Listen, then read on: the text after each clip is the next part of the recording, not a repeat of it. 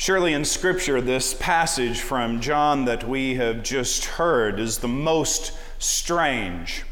Now, the beautiful thing about how God inspired the authors of our sacred writings is precisely that God inspired them. And this makes so much more sense to us as Episcopalians, though we would never be so gauche as to actually say such a thing. Our scriptures are full of miracles and holes, troubling sayings, and amazing stories of forgiveness. Even in the face of torture, Jesus forgave those who were nailing him to that cross. Our scriptures are quite different. We're not always told what to do as a people of God, but in some divine way, that makes a space in which God works within each of us. And so we come to this gospel reading today at the last meal before the Last Supper. And man, what a gathering it is. The gospeler was exact about who was there and what was going on. And I imagine it's quite a party. Everyone there had this deep connection with Jesus, either, either as a close disciple or as a blood relative. And in our mind's eye, we can look around that house and begin to pick people out.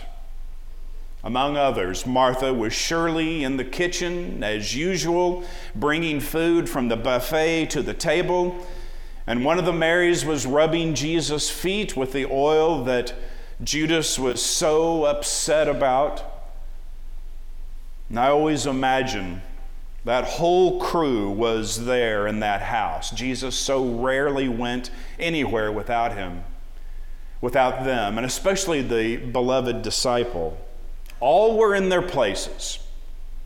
Now, perhaps there was somebody who played a carved whistle or chanted a folk song for the sheer enjoyment of it. It was a gathering, it was a party. I imagine also that there was this loud give and take that happens when families and close friends who so love each other gather There was another person in that room, and he's named in our gospel. It's Lazarus. The one who only a week or so before had been raised from that dark place. The one who had been wrapped so tightly in those bands. Now, nary a word has been recorded from the lips of Lazarus. And no one apparently says a word to him. Now, think about that. There he is, sitting at that table. In truth, this seems more like a lesson for Halloween rather than Lent, but there he was, seemingly quiet and alone in that room with so much drama going on around him. Lazarus raises more questions. And yet the scriptures are utterly silent, without guidance about his appearance there in this story. So, what was the gospeler thinking? Why was Lazarus silent? Man, when I read this, I get such a sense of foreboding, like a Hitchcock movie. Not a horror film, but one that just builds and builds the tension until one is on the very edge of the seat, keen for some sort of resolve.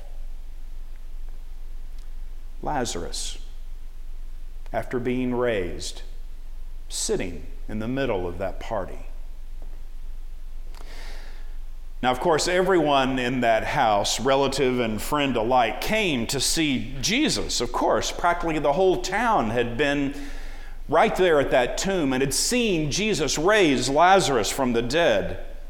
But had they been able to speak to Lazarus in that intervening week? We don't know. But boy, had I seen that miracle, that would have been the first thing that was on my mind. Speak to Lazarus. Now, we have some liberty to fill in the gaps. I think the structure of the story and the importance of the meal, as well as the anointing, give us some kind of a direction so we just don't make things up. Over the last few chapters in the Gospel of John, which may encompass a year or so of Jesus' life,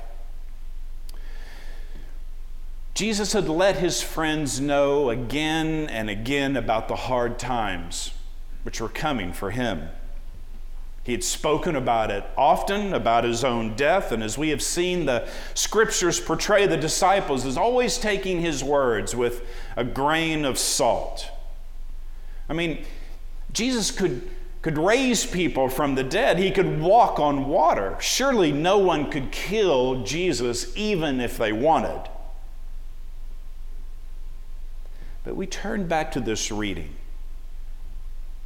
And we see two people in that room at that party with Jesus who acted as if they knew Jesus was serious. One was Mary, who was wiping Jesus' feet with that costly nard used for anointing those who were to be buried. And the other person was that silent Lazarus. Now, of all the people swirling around Jesus that evening, it was Lazarus who knew precisely what Jesus faced. He had been there in that dark place, unable to move, wrapped so very tightly. Of everyone there, it would have been Lazarus who would have been there to support Jesus in this time just before his passion. Maybe I have Lazarus all wrong in this. You remember the story in the Old Testament? It was Jacob who was on the run and exhausted. He comes to this place and falls to the ground in this heap and immediately goes into a deep sleep, only to dream about this ladder from earth to heaven with angels up and down. And when he wakes, Jacob piles stones as a witness to the divine. Maybe, maybe Lazarus sits there at that table silent as a, as a witness, a witness to the divine in the room.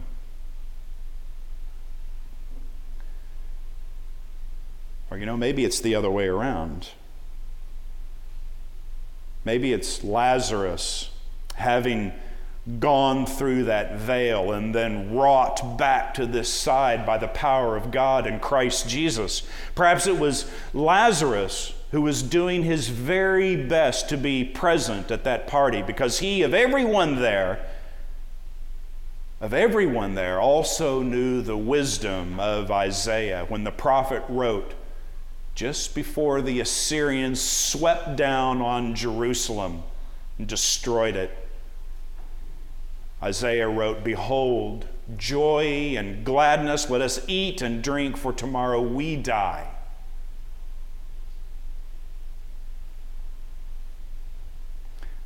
Maybe it's just not recorded that Lazarus is actually up and moving, smiling and shaking hands as if to make the most of the life that was left to him. Now, surely Lazarus had experienced the gift of life as a newborn baby long ago, and then given another gift of transformation given by Jesus at that tomb. How would any of us act? Whichever way we choose to interpret the actions of Lazarus. He has a message for us today. And that message is make the most of whatever you have left of this life. Live as if life were a gift, for surely it is. Serve everyone you meet as if they are a blood relative. Forgive as if God has already forgiven you because that is the message of Jesus. There's no better Lenten meditation and lesson than what we have in this piece of the Scripture. Take this reading home with you. This week, sit with it, meditate on it. Think about Lazarus as a witness. And may you and I be a witness to the divine. May we all live in Christ Jesus. May we all live full. And may we all live beginning right now, right.